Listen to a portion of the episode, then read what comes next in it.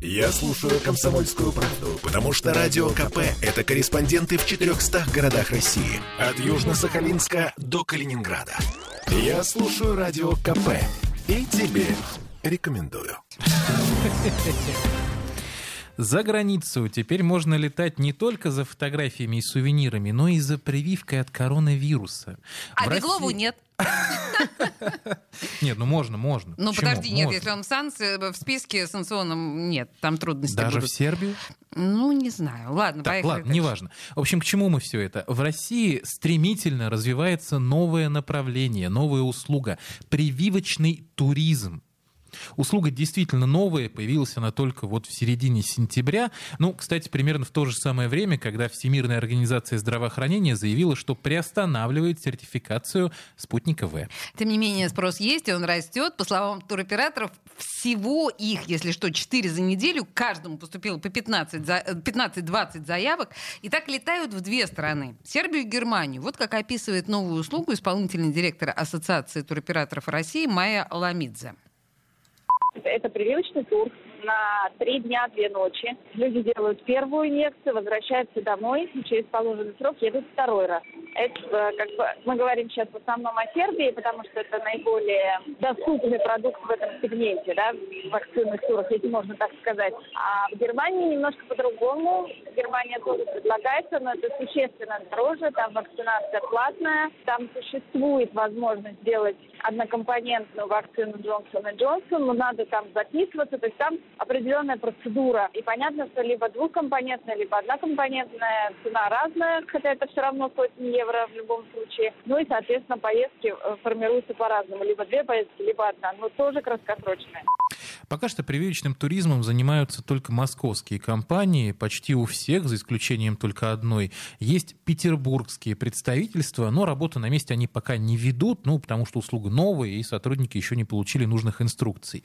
Тем не менее, за- записаться на э, вакцин-тур, кто это написал в сценарии?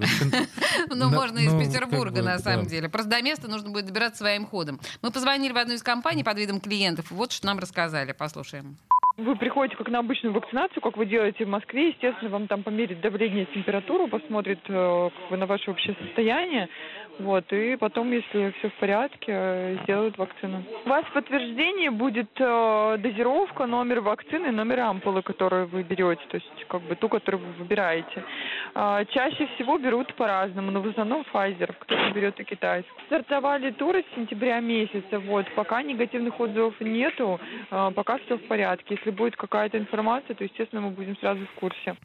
Ну, э, цены, надо сказать, кусаются, особенно с учетом того, что никакой культурной развлекательной программы нет.